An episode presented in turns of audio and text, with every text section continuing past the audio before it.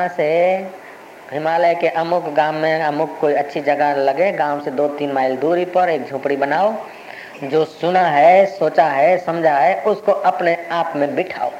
साल भर आत्म अभ्यास करके नित्य ध्यान करके, तत्व का साक्षात्कार करो। महामंडलेश्वर, या आश्रम साथ में चलेंगे नहीं, महल माड़िया साथ में चलेंगे नहीं, शिष्य साथ में चलेंगे नहीं, तुम्हारी समझ, तुम्हारी निष्ठा ही तुम्हारे साथ चलेगी।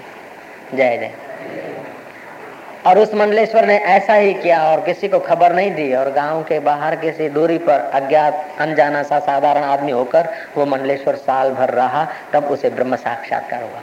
जब इतना महामंडलेश्वर साल भर परिश्रम करने के बाद उसका वेदांत उसके हृदय में जमा, तब ये बात याद आती है तो गुरु लोग ऐसे ऐसे कृपाल होते हैं कि जरा सा पंचदशी का सातवां प्रकरण चालू करा के थोड़ी सी रहमत कर दी। हो गई रहमत तेरी, सतगुरु रहमत। home, home.